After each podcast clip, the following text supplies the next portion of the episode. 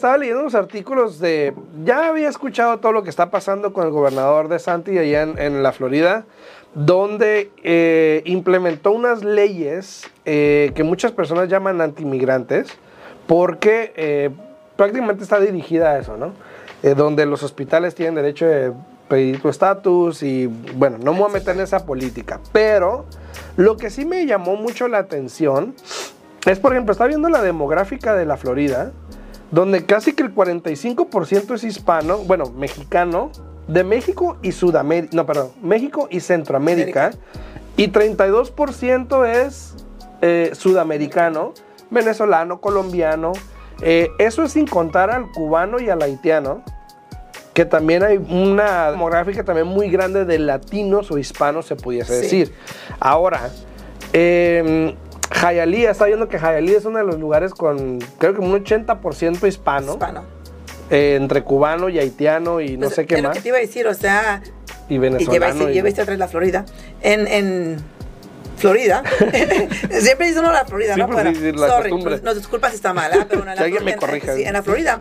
Eh, sí, o sea, el porcentaje de personas latinas es, es casi, casi como que todo ahí, ¿no? O sea, eh, hay mucho latino, entonces, ¿qué, qué, qué es lo que están tratando de hacer, ¿no? Con esos cambios que están haciendo, qué es lo que están... Eh, y, y viene raíces, como tú mencionaste, eso puede eh, hacer un cambio drástico en diferentes lugares, porque esas personas, si no quieren estar viviendo con este temor, con esta incertidumbre, con, con esta preocupación todos los días, ¿qué es lo que hacen? deciden, eh, bueno, ¿a dónde nos vamos? Y están hablando, están hablando de un éxodo que se le dice, donde prácticamente esas personas se van del estado, se van de donde viven, de la ciudad donde vive. Eh, creo que la última cifra que miré eh, de los, perdón, de los 800 mil, porque hay como 800 mil hispanos en la Florida. Eh, esos eran los números, el 35% eran mexicanos y, centroamericanos, 45, perdón, y el otro 32% eran sudamericanos o suramericanos, no sudamericanos.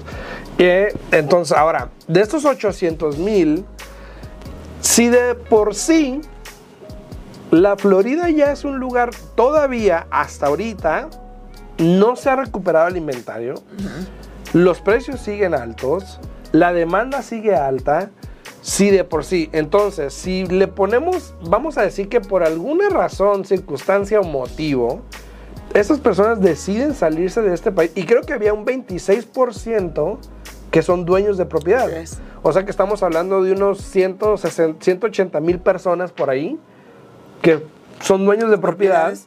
Que vamos a decir que se quieren salir de esa ciudad o de ese estado por esta razón. O sea, va a crear también un, como un cambio muy importante, ¿no? Pues no, no, solamente eso, porque mira, hay que ser honestos. La mayoría de las personas que son dueños de casa, obviamente, tienen un estatus legal eh, tienen estatus legal, ¿no? Donde pueden estar ahí, no tienen, que, no tienen esta preocupación. Sí. Pero eh, el otro 80% más o menos, o, 74%, eh, que no tienen estatus legal, no son dueños de propiedad, pero imagínate si todas esas personas se mudan, ¿no? O un 50% de las personas se mudan porque no quieren estar ahí igual tiene un efecto en bienes y raíces, porque ahora todas esas personas, dueños de casa que rentaban estas propiedades, ahora a quién se las van a rentar, a quién se las van a alquilar.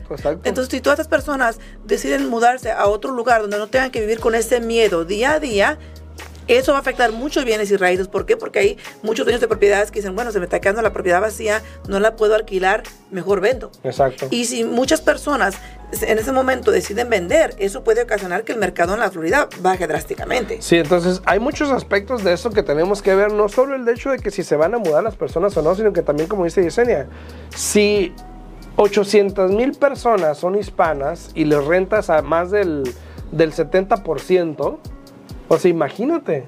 También puede haber un problema económico dentro de la ciudad